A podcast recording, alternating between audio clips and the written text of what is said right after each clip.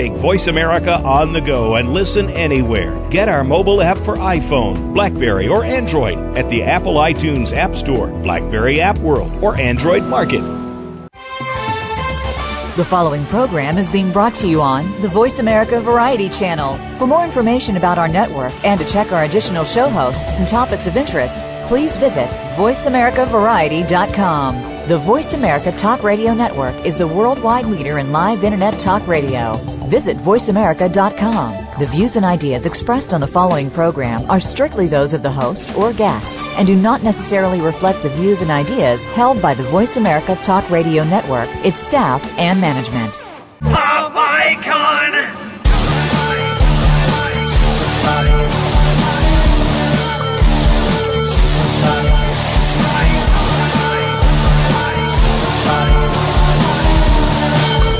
Voice America welcomes you to Stars of PR with Cindy R.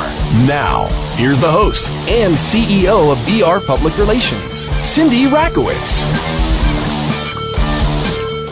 Good morning, everybody. We're all asking ourselves, how can we make money in this economy? How can we do better in this economy? How do we do business in this economy? Am I ever going to have any nest egg to put away? Am I spending all of my savings? So what it comes down to in business today is how well do you sell? And today we have um, Douglas Kolker, who is the president of Summit Selling Systems, who will talk a little bit about, you know, the best sales tips and give us a little bit of an inside look into the Summit Selling Systems and um, what an authorized Sandler training licensee has to say to people to help them in business. Welcome, Douglas. Thank you, Cindy. How are you? I'm very well, thank you. So Good. let's get right to this. What made you go into sales? I mean, did you always know that you were going to go into sales? I mean, did you know this as a child? No, no, not at all. As a as a matter of fact, I was so clueless back in the day that I I thought uh, selling was for other people, and it was frankly somewhat beneath me. I uh, grew up with a with a marketing background and in fact a marketing degree, and that's what I did for the first seven years or something of my career. And the I, the, the short version is that I got bored to tears sitting behind a desk working on the same whatever whoever I worked for, working on the same product or service day after day. And it seemed like all the salespeople who were calling on us for various things were having all the fun meeting different people, uh, making more money, and it just seemed a lot more attractive to me in a bunch of different ways. So I, I, I transferred myself into sales. Well, that's, I think that at the end of the day, how good a salesperson you are really generally has to do with how much income you bring in for a company, if not necessarily yourself. So, um, you know, conventional wisdom would say that, you know, people who are really bringing in big revenues, people who can say, well, I'm bringing $2 million into the bottom line, they're really bringing in $2 million to the bottom line, and therefore some power has to come along with that, right? So, yeah, some power, some, some rewards, some independence, some freedom, some leeway. Yeah, I mean, all kinds of things all kinds of things, and a feeling of accomplishment, of course.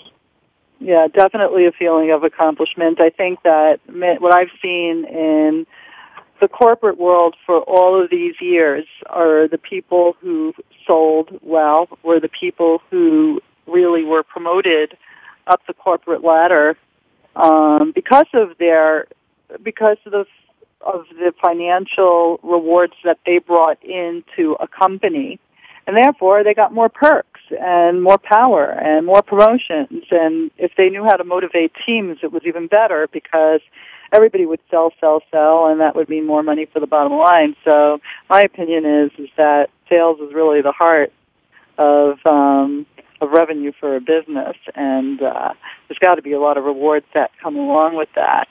But a lot of people might be asking the question today whether they're an entrepreneur or an intrapreneur or even in corporate sales today, um, how the selling role changed in the economy. And I know that we'll spend some time talking about that because you have some great insights, Douglas. Well, uh, thank you. I'm uh, I'm hoping to share them with you. I'm looking forward to it. Where where should we start? Well, you tell me. When the economy went bust, and you know we're looking at 2008, and now we're seeing you know a repeat of what we saw in 2008. And my feeling is it's going to be a W for a long time. So far, I've been right. Um, you know what?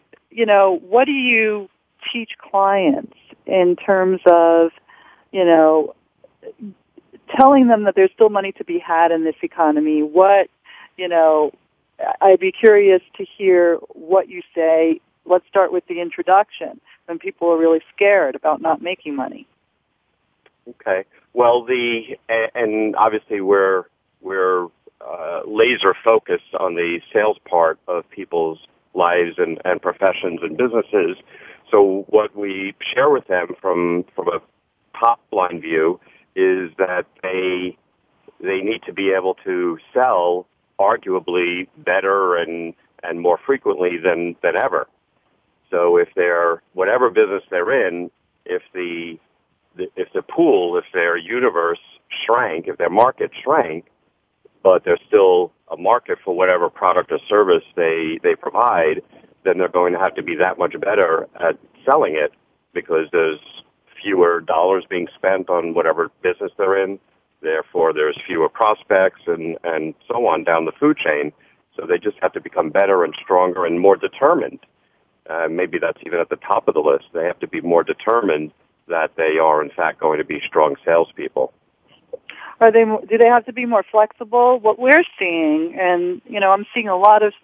I interview a lot of service professionals. I know a lot of service professionals, and what I seem to hear a lot of, and it's certainly the case for, um, you know, our public relations firm, is it's working four times as hard for like a quarter of the money. And that's really been the general rule as I interview attorneys and I interview accountants and I interview, um, you know, even graphic designers. It, it just seems that people really have to work, you know, if not twice as hard, four times as hard and really kind of expect less because there's really less money in the pool to go around. What would your point of view be about that? Well, yeah, I mean, they, they, I, I can't deny that or, or dispute that, that the, the facts are the facts, but you can, you could even drill it down to the metrics in any business. I'll just pick the graphic design one that you, that you mentioned. It really doesn't matter. Any business is that if a few years ago their average unit of sale was, I have no idea what, but we'll say $5,000. And today it's $2,000 and three years ago, they used to have to speak to three prospective clients to get to get one new client, and now it's ten prospective clients to get one new client. Well, I can't do the math fast enough, but you could see that that would, in, in fact, entail quite a bit more activity to, in fact, get to that five thousand dollars worth of revenue. I mean, you can apply uh, formulas to that and and actually develop um, metrics for what what level of activity you need to do to either maintain the income that you had before uh, or surpass it, perhaps. But yes, it might end up netting out that you're working four times as hard, but it doesn't have to be for half the money. Right. Well, I mean, but people are paying people are paying less for services because there's so many different um, indicators and dynamics that, you know, affect the employment crisis that we're all watching right now. Um, you know, and again, uh, just affecting business and consumer spending at large. So, you know, it's there really is less money. I mean, you know, you look at our stock market, you look at our banks, you look at, you know, what company earnings are, you know, you look at where, you know, stocks have dwindled and there really is less money in a pool. So I'm not saying that there's no money to be had because there's always money to be found somewhere, I guess, but there's definitely lots of it to find, isn't there? There is. You know, there, there really is. And what it also speaks to on a case by case basis is that the the uh, product or service provider has to really be able to show the value. And in our system, what that means is that not how great and wonderful your product or service is, but more to the point, how uh, painful or miserable the prospect's life is going to be if they continue to live without the provider's product or service. And the better and stronger that you get at that, then the less and less important that the price becomes. So as an yeah. example, we, in, in our business, there, there is no doubt that we're working harder, hopefully smarter, but definitely working harder and longer to earn the money that we were making a few years ago. But on a case by case basis, we're not charging a penny less than we were a few years ago. So, so we provide the same value, we solve the same problems, and the problems are just as, as deep or as rich as ever, if not more so. And you just have to be, as I said before, more active to find those people who have the problems attached to what, what you do, what you provide, and then be able to uh, help them come to the conclusion that they in fact can't live without it or that they'll, I shouldn't put it that way, that they'll live a lot better and with your less service. problems. Okay. Um, well, in order to be, in order to do sales, you have to have certain characteristics. Would you say that? Can everybody be a salesperson, or are there certain important characteristics of a strong salesperson? There are, yes, there are uh, certain strong characteristics. And I think that anybody can be a salesperson if they, unless they're just absolutely determined and hell bent uh, to not become one, in which case they never will. But people who are reticent, people who are not quote unquote people people, people who are a little shy, uh, whatever the whatever the opposite characteristics are, they they can in fact be trained and coached to become very successful salespeople, but they have to have some kind of driving force behind it. But yes, there are some common characteristics that we find. What are, what are some of those characteristics? Well, they are in in no particular order, but I'll I'll give you the top few. We look at uh, because part of our our business, uh, at the risk of uh, doing a commercial, which is not my intent, but we we do do recruiting for for companies with a very deep level of qualification. We look at 33 behavioral characteristics. I won't go through all of those, but at the top of the list are things like uh, responsibility. What we mean by that is that if you were to just pick any salesperson off the street or any business person off the street and ask them what they, how much money they made last year, and then if you went on to ask was that a good year or a bad year? And they said, well, it was, it was a bad year. I made a lot less. You'd say, well, how come? And then they would just say, well, it was the economy. It was the, the company website was lousy. Uh, the brochures were no good. And they have, a, you know, 101 excuses and reasons for why they didn't succeed other than themselves, then they're not taking full responsibility for their actions. And that's a big, big problem in sales. So that's that's one example. Another one is is desire, you know, fire in the belly kind of thing. And by that we mean are they truly ready, willing, and able to do what it takes whenever it is to to succeed? The fact is that most people are not.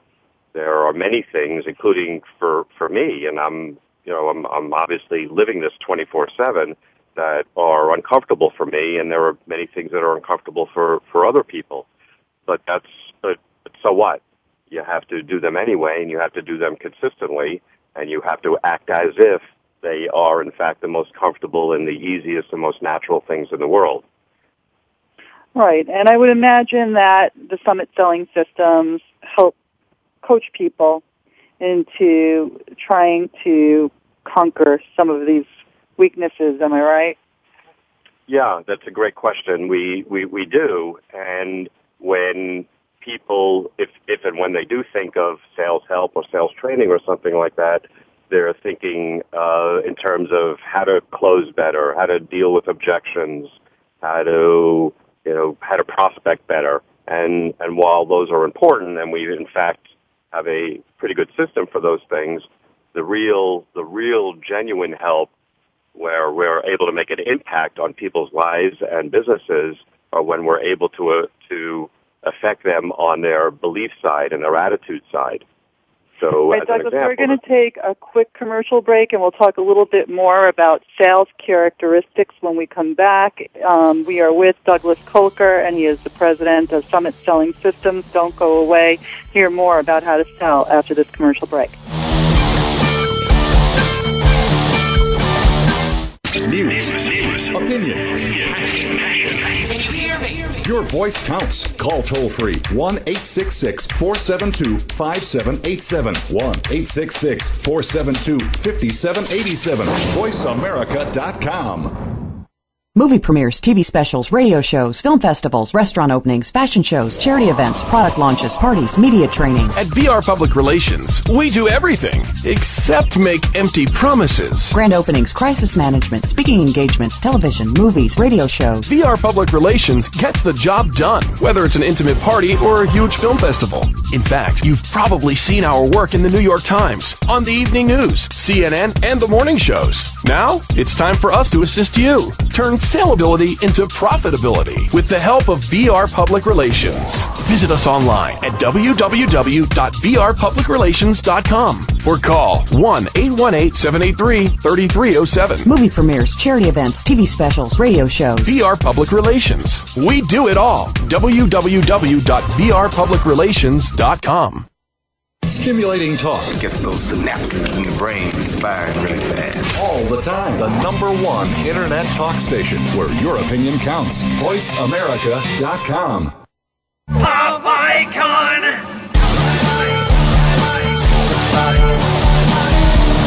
Welcome back to Stars of PR with Cindy R. If you have a question or comment, call in at 1 866 472 5788. Now, back to the show. Here's Cindy Rakowitz. We're back, and we're talking about sales, and we're talking with Douglas Kolker, who's the president of the Summit Selling Systems, and we were talking about some of the characteristics that, you know, go with a great salesperson or maybe some character obstacles that might need to be investigated and coached in people that would like to go into sales or sell better. And when we, before the last commercial break, we were talking about strong characteristics, fire in the belly, as Douglas said, or, um, you know, some, some weaker characteristics. So let's go back to the weaker characteristics because that's when I had to cut you off, Douglas. It's okay. All right. So you want to get into some of the obstacles, some of the things that get in the way? Sure. Okay. The well, there there there are a lot of them as well. Uh, a few examples are one is what we call a a weak money concept.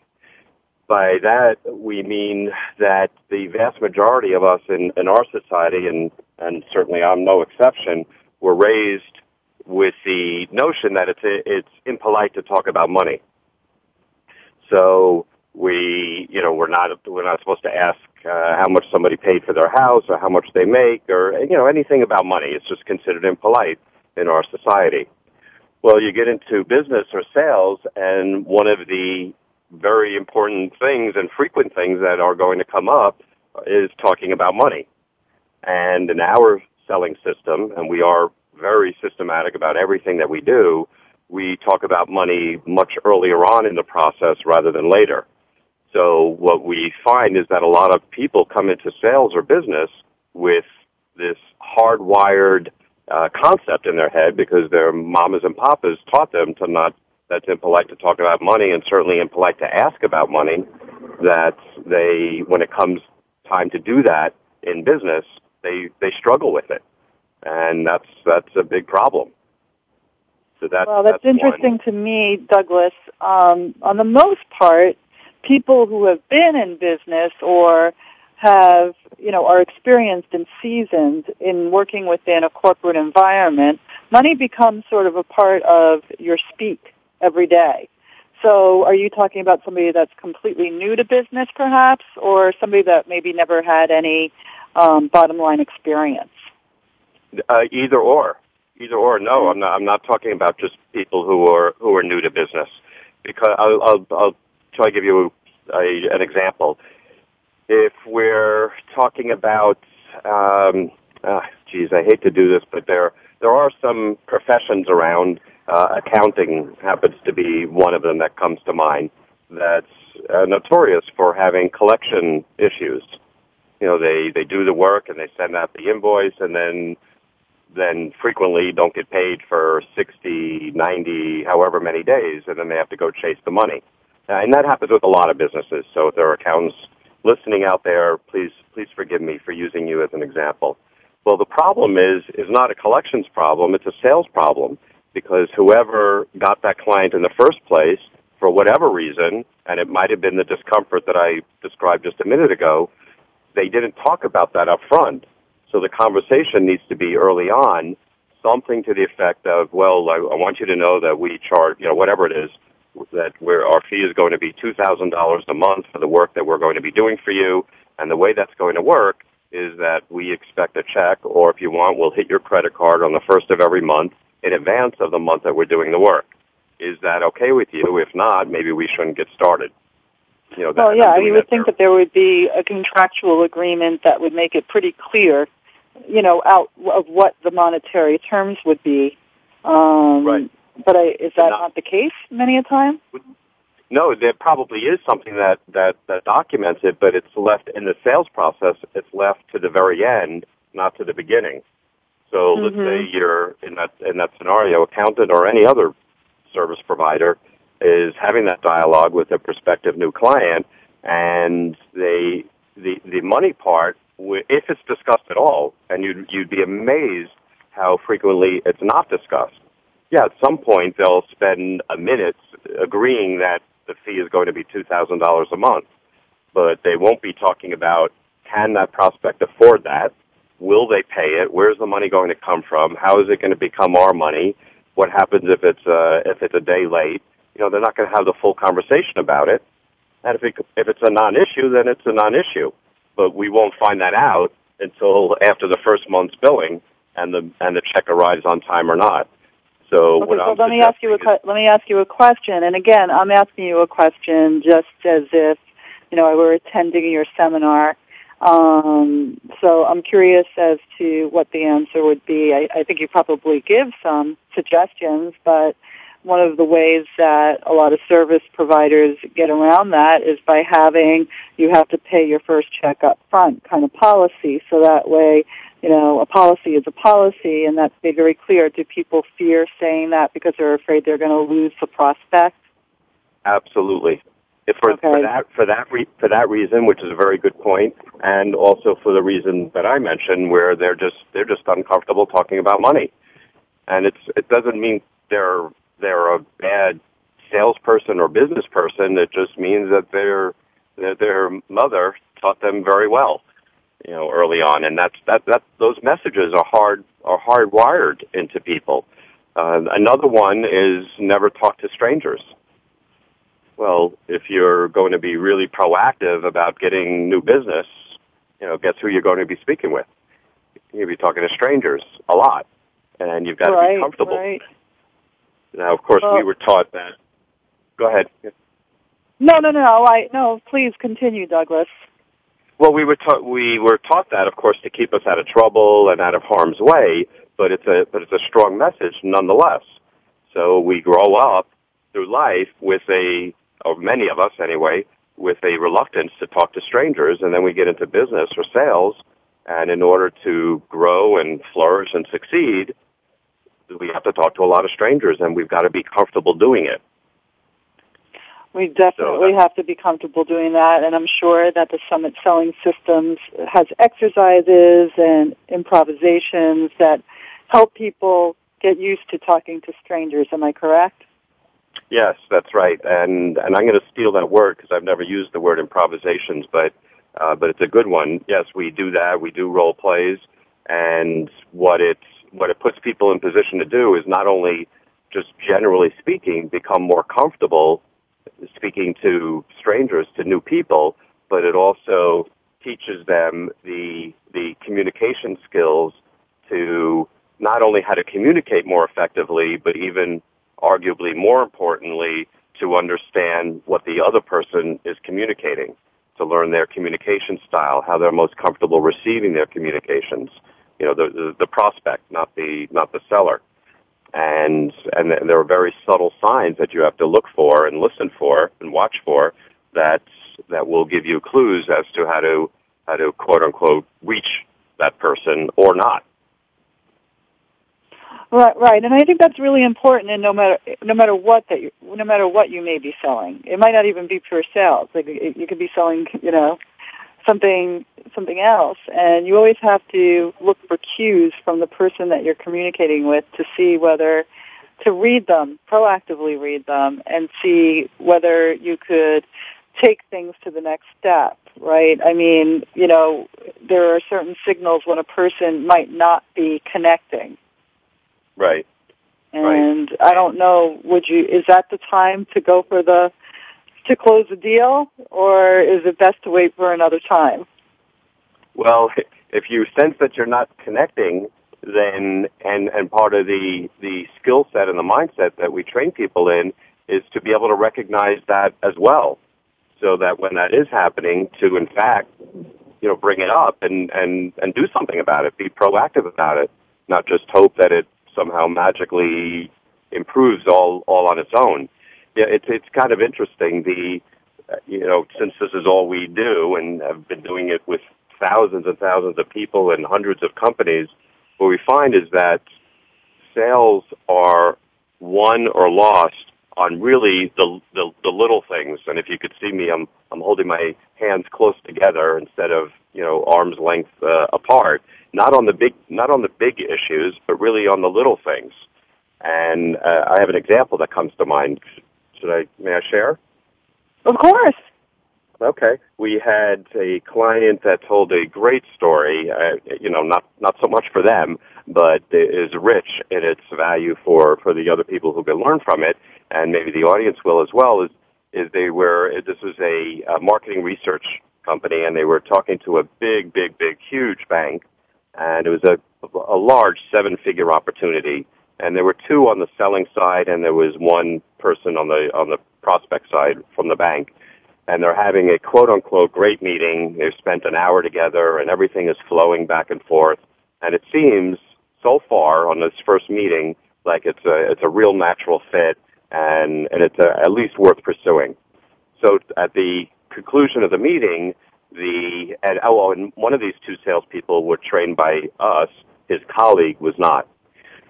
So at the end of the meeting, they mutually agreed that they should uh, schedule a second meeting to continue this and, and further the process.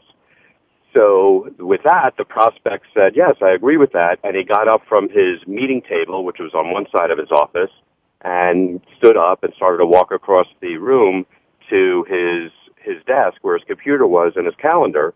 They said, yeah, let's do that. Let's schedule a meeting.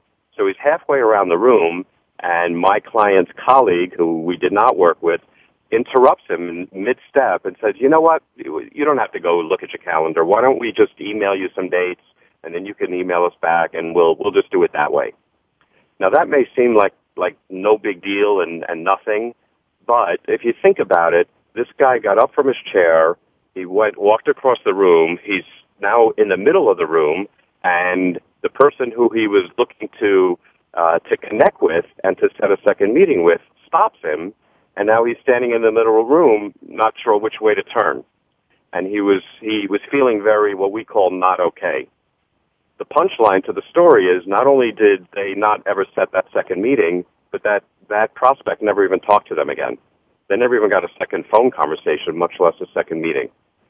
So they spent an hour talking about good business reasons to do something together and, and all kinds of wonderful things, but they blew it on the slightest little uh, uh, disconnect step. And, and we hear about that all the time, those types of things. Right. Uh, was it just a bad day? Uh, no, no. I mean, every it was a, it was a wonderful day until somebody until this person, for who knows what reason, uh, ill-advisedly uh, stop the person from doing a, a, a proactive, connecting, bonding type of step. And made him feel a little silly and foolish for having gotten up and you know stood up from his desk and walking to get his calendar. I mean that that was the moment that that killed the whole thing right then and there. Mm, yeah, so I think that you probably have to teach how to avoid disconnects as much as possible, and I'm sure that you do that in your exercises and training exercises and improvisations since you like the word so much. Well, we're at the end of our second segment, Douglas, and we have a couple of more segments to go. Um, we we talked a little bit about face-to-face challenges, but you know as well as I do that the internet has had a lot of impact on how people sell and tools that people have to sell, or maybe even you know coming into more disconnects because you're not face to face. But I want to talk about that um, in the next segment. So listeners, please stand by, and we'll be back with more about selling right after this commercial break.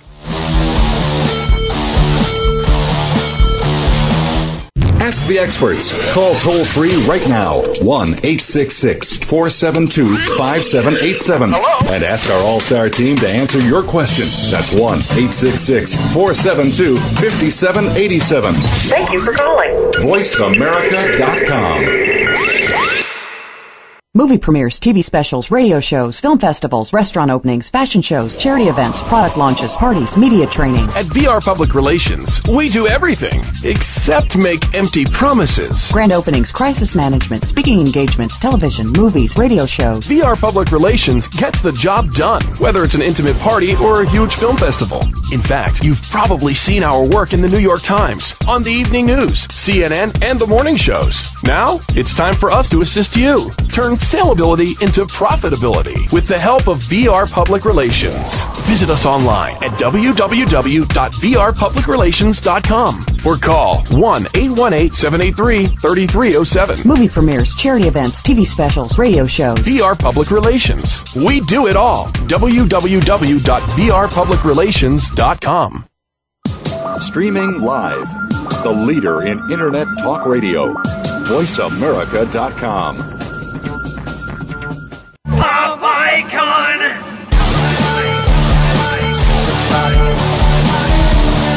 Get free advice from crisis communications guru Cindy Rakowitz now. Call 866-472-5788. Let's get back to Stars of PR. Here's the host and CEO of VR Public Relations, Cindy Rakowitz.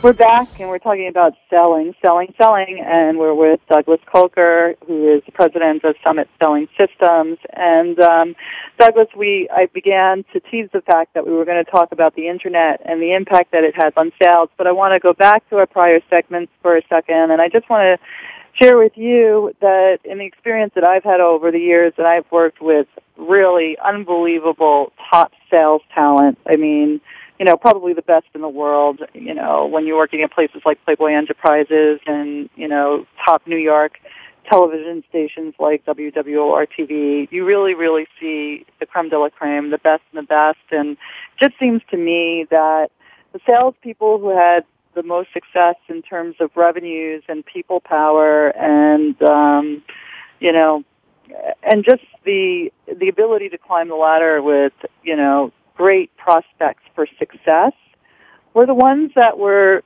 very gregarious, sort of um, funny and entertaining. I think that humor is a very, very big part in winning people's hearts and maybe checkbooks when it comes to, you know, business to business um, deals. Um, but, you know, kind of irreverent also, not, you know, kind of humble, not, not being overly confident, well, more humble than overly cocky, I guess is the is the best thing that I can say. There's a balance between being a leader and being entertaining, um, being a little bit irreverent, making people like you, making people laugh, um, you know, so people can trust you. But if it's too much, if it's overkill, you get into this category of you know, sort of pushing people off and turning people away. Would you agree with that? Uh, absolutely. And the I'm creating a mental picture in my mind when you refer to the uh, the the media world that that you've um, spent so many years in, and the successful salespeople there, and the the you know the people people, the people who are gregarious and and are fun to be around, and and so forth, and and those are the people who uh, have a sort of a leg up because if you're the kind of person that people just want to be around and you happen to be in sales, then why wouldn't people buy from you? Because they want to be around you. So, and that's and that's and that's wonderful. There, we, we're finding that there are less people like that who are well. Those people are not succeeding quite as easily as they have when everything and everybody was fat and happy, and there was so much money to go around, and buying decisions were made a lot easier and and quicker than, you know you'd buy from the person that you like to be around. It just made sense. But now, when there's so much more um, uh, introspection and and uh, research and involvement and options, and people are so careful and scared about spending a dollar that the the life of the party may or may not win out. It'll probably it'll probably always get him in the ball game, but he may or may not win, at least in, in today's world. Okay, but because of uh, because there's, there's not the same amount of dollars to go around. Well, because they people are just spending so much more time and effort to make decisions, and are they're they're faced with so many options, and the the person who was the life of the party and was doing so well for so many years you know, it may or may not, in fact, be the best option. He might not be providing the best option. The the other thing that you mentioned, which is a great point, was about the sense of humor. And we, a sense of humor, and if you have that, and it's natural and so forth, it's it's a wonderful attribute to have. But it's but for those of us who aren't just truly naturally gifted in that regard, it's a it's a risk risky proposition because you say something witty or funny to, let's say, a group of 10 people, well, maybe, let's say, eight of them. If eight of them find it funny, then you're probably a genuinely funny person. But what if you were selling to one of the two out of the 10 who don't think it's funny? You know, that's, like I told that story before, it doesn't take much to kill a thing. So humor right. is something that, that really needs to be used pretty, pretty carefully. Right. Well, I guess that for those that have been successful and have had great experiences with it and a great track record, they probably can increase their chances for, you know, taking that step in humor because it's worked for them before. And I guess that's the only way that you could really tell whether or not it's going to work. Probably not the best for somebody that is new to sales and has doesn't have the organic experience in um, entertaining a crowd, right? Right. Yeah, so, and and the but the the other thing that you just said that touched on something else is that what where you haven't asked, but I'm sure it was, it was probably on your list of questions, is that things that used to work just a few years ago, humor or you know dozens of other things that we could we could think of, aren't necessarily working today. I mean, we're we're having more and more people in their 40s, 50s, even 60s coming to us for help. People who had robust businesses you know, just a few years ago, and whatever it is that they were doing then, well, it, it's just not good enough anymore. So now they have to be more systematic about it. So whatever it was, humor or otherwise, you know, what what used to work before may not necessarily be good good enough today. No, that's good advice, and I think that's probably true. And I think that the internet certainly changed some of the ways that people approach sales. So, and I'm sure that you incorporate that into your programs. I, I think that the internet might be great for lead generation and inbound marketing, but what it, you know, what's the impact over overall on on sales in general? Good, bad uh, you know, it just it it just is. I, it's both. It's good and bad for the people who are able to sell widgets or whatever it may be over the internet and sell them by the gazillions. It's an it's an awfully good thing. And what but what we find is that the internet is is a gold mine for people who can, in fact, uh, conduct the whole transaction over the internet. By that I mean there is no communication between human beings, you know, via email or phone or texting or whatever. And uh, and that's not everybody on the internet. You know, there are many. I mean, just about everybody has some kind of internet presence. And if it's more for lead gen, like you mentioned, or for to you know get the conversation started, or to get someone to raise their hand and express interest, then from then on, then selling has to kick in.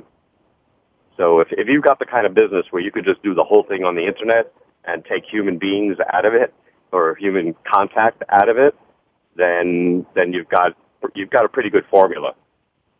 Because the minute that two hum, two or more human beings start interacting, that's when the good, the bad, and the ugly, you know, starts kicking in. Um, it's probably a lot less psychological stress if you could just sell on the internet, then, right? Oh gosh, if, if, if, only, if, if only. I mean, sometimes only, I just, yeah. yeah. Well, some people do, you know, it's interesting today. There are people that find the right formula and they're using social media platforms, as you know, to really not do anything but, you know, sell their product even if it's just a commission. And that's a whole other business model, isn't it? Yeah, it, it, it is. It is. And they, you know, they don't, they don't need the help with, you know, with, with person to person interaction. But, but I'll tell you the other effect that it's had on, on on us and on the people that we work with is that, and service providers are a perfect example, is that there are so many options now out there for the consumers, whatever, whether they're consumer consumers or business consumers, that the people who are trying to sell their product or service have that much more of a challenge ahead of them. So whatever it is that somebody's selling, if they're talking to uh, prospect Joe Blow, well, not too many years ago, Joe would only have, arguably would only have the option of whatever salespeople got a hold of him. You know, maybe one or two options, something like that. Now, depending on what they're buying, printing as an example, uh, law services, any, you know, so many, now they've got at their fingertips within a matter of moments, they've got dozens of options, really as many options as they want and that makes the selling so much so much trickier and so much harder. But of course, that plays well to us because they have to because the service or product provider has to be that much better at selling. So to yeah, no, you, I, I think that's I, that's that's very very true. Um, to our you we mentioned our we mentioned money and how we're hard, hardwired with money as being a part of the discomfort in in making a sale because we're hardwired that it's not polite. But how about our own buying habits? And then we'll have to take one more commercial break. Um, but how do our own buying habits affect how we sell? Uh, that's a great question, Cindy. But how that affects us. So let's say that you uh, that anyone out there listening is about to make a big purchase, a car or a I don't know a five thousand dollar TV. Let's do the TV. So if you were to approach the purchase of that TV and five thousand dollars, I don't even know what they cost, but let's say that's a, that's the right number. If they go online and research for hours and hours, they go to five different stores, they visit eight different retail, uh, excuse me, internet uh, retail uh, options, and talk to 20 people, and they read three magazine articles, and they spend a month and a half deciding on buying that TV well, guess what? The next time that they're in a in their sales role and they encounter a prospect who wants to do the same thing relative to whatever it is that that person provides, whatever it is that they sell, and they want to procrastinate and they want to research and they want to talk to 42 different people and compare prices and on and on and on, well, the, the business person will recognize, will probably on some level recognize that this doesn't bode well for them, but on another level, he'll also empathize because he does the same exact kind of behavior. And he won't do what it takes to get that person to make a decision. Because he's, he's empathizing at the wrong time for the wrong reason with that prospect. And that's a, that, that, that's a big, big problem. Well, we're going to talk a little bit more about that in our next segment, Douglas. Um, want to talk, I think, our listeners would love to hear about, you know, closing the deal and strategies for dealing with objections. And, you know, this is an opportunity in the next segment to really talk about what Summit Selling Systems does to help a salesperson get beyond, you know, some of these issues. So everybody stand by and um, you'll learn all about closing the deal in the next segment. Don't go away. Talk, talk, talk. That's all we do is talk. If you'd like to talk, call us toll free right now at 1 866 472 5787. 1 866 472 5787. That's it. That's it. VoiceAmerica.com. Movie premieres, TV specials, radio shows, film festivals, restaurant openings, fashion shows, charity events, product launches, parties, media training. At VR Public Relations, we do everything except make empty promises. Grand openings, crisis management, speaking engagements, television, movies, radio shows. VR Public Relations gets the job done, whether it's an intimate party or a huge film festival.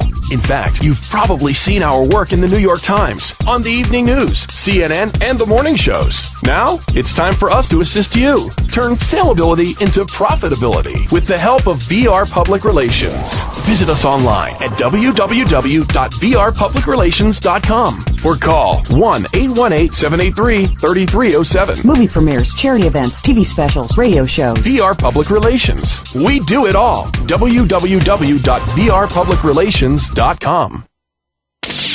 The Internet's number one talk station. Number one talk station. VoiceAmerica.com. Pop icon.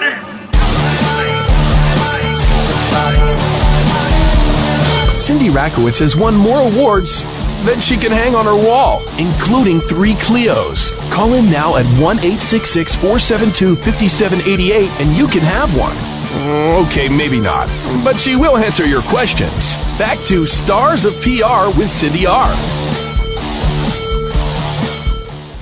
We're back in our last segment with Douglas Kolker, Summit Selling Systems. If you want to know more about Summit Selling Systems, um, you could go to www.sumsell.com, S-U-M-S-E-L-L dot com. Douglas, we got to talk about closing the deal. So let's talk about what what do you tell people and what should they be prepared for and what do they have to do to close the deal no matter what? Okay. Well, as you can, as you could probably imagine, and I, and I think I detected a smile in your in your voice when you asked that question, is that you know it's it's, uh, it's, it's a pretty involved answer, but I will share a few things, of course, and that one is that the close, and this is going to sound awfully ironic, the close should be the easiest part of the whole process. Unfortunately, absent a system or even using very traditional old-fashioned types of selling systems, an awful lot of pressure is put on both parties relative to the close. You know, the prospect is sitting there wondering, when's he going to try to close me? What's his closing move? What's he going to do? Uh, when is this going to happen? How much is it going to cost? He's wondering all these things. The salesperson or business person is sitting there saying, when when should I go for the close? When should I try? Should I do trial closes? Should I do this? Should I do that?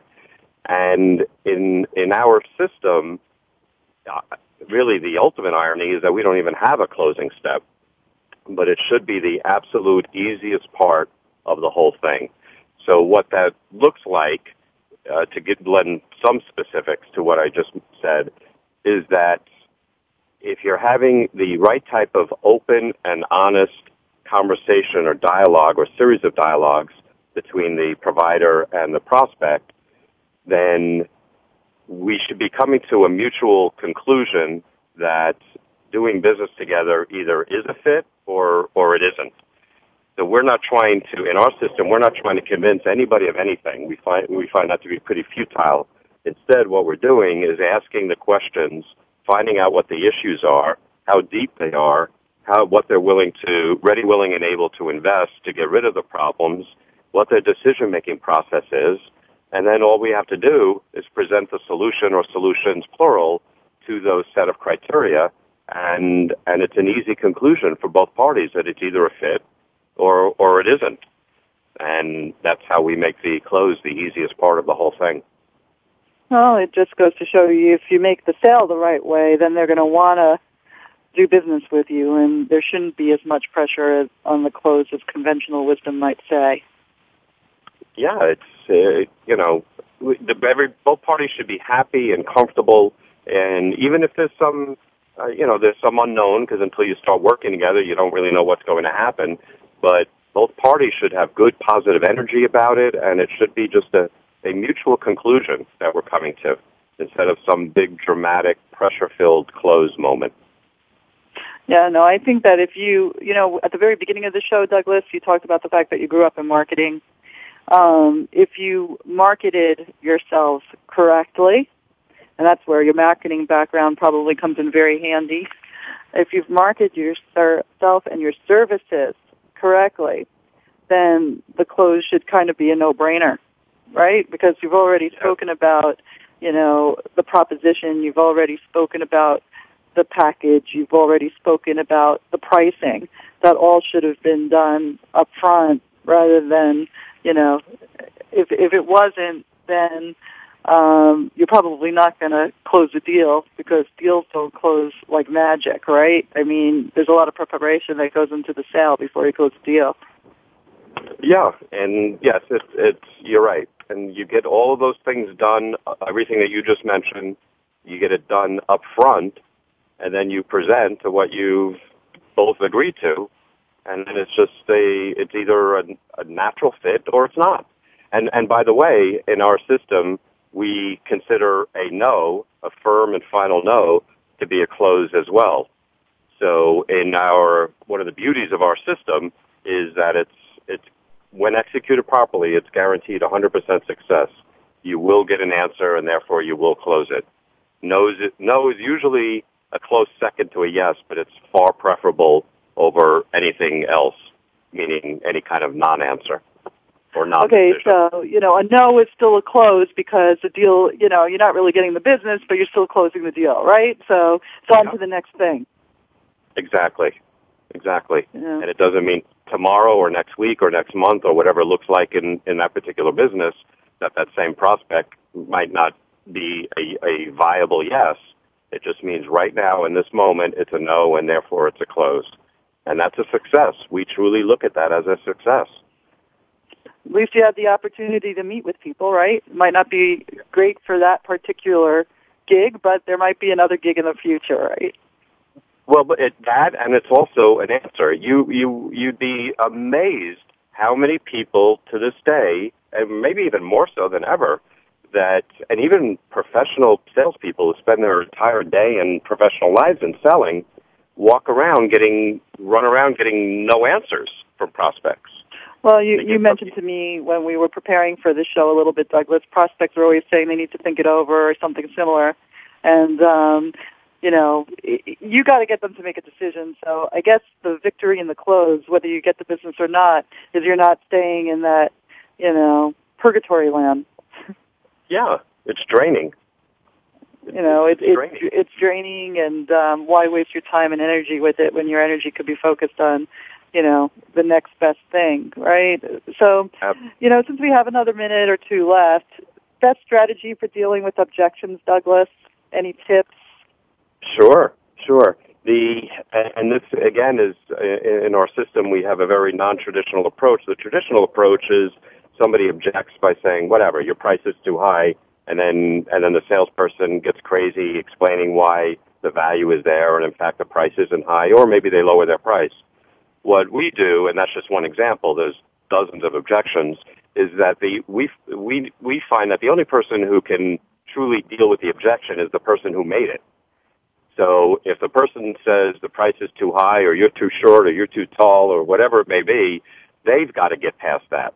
So uh, what we train people to do is to ask the questions to find out why they just said that, what they really mean by it, what's behind it, what are the, what's the emotions and the thinking behind it, and help them come to a conclusion that they in fact should get past that objection or they shouldn't. We don't make ourselves crazy trying to turn everybody you know, try to convince anybody of anything or trying to turn everybody into our customer. In fact, uh, all we're ultimately doing is looking for truth and clarity. The ultimate truth and clarity is that we should be working together or we shouldn't be. And there's a million pieces of truth and clarity that go along uh, along the way to getting that, that, that final answer. Right. And in conclusion, just to land on a very optimistic note, for people, you know, that might be just starting out in sales or are making the transition into sales for whatever reason, um, I'm sure you see a lot of success in the summit selling systems in, you know, teaching somebody or, you know, educating somebody to become better at selling or in basic sales skills, I'm sure you see a lot of success stories. Uh, of course, absolutely. I mean, we're, we've, I was in the airport the other day and ran into an attorney. We have almost 40 law firms as clients around the country and ran into an attorney and he was with his wife and he, it was like out of a movie. And he ran up to me and he introduced his wife. He said, this is the guy, this is the guy. What guy? What guy? The wife says, this is the guy who helped me learn how to finally sell what it is that I do so well for a living. This is the reason why we're going to Hawaii. I mean, it was it, it, it was unbelievable. I'm getting the chills just just thinking about it. And wow. you know, two two years before, the guy was struggling to hold on to his practice.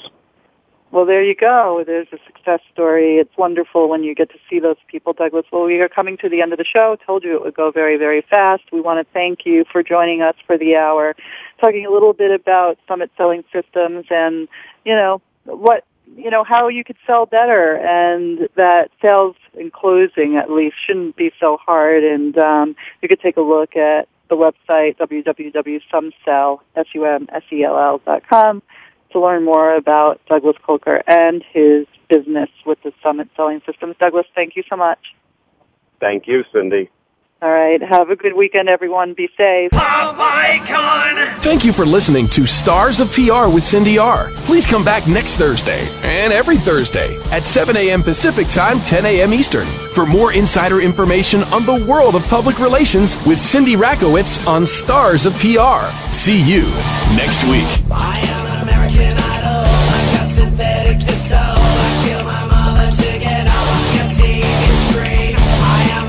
Psycho.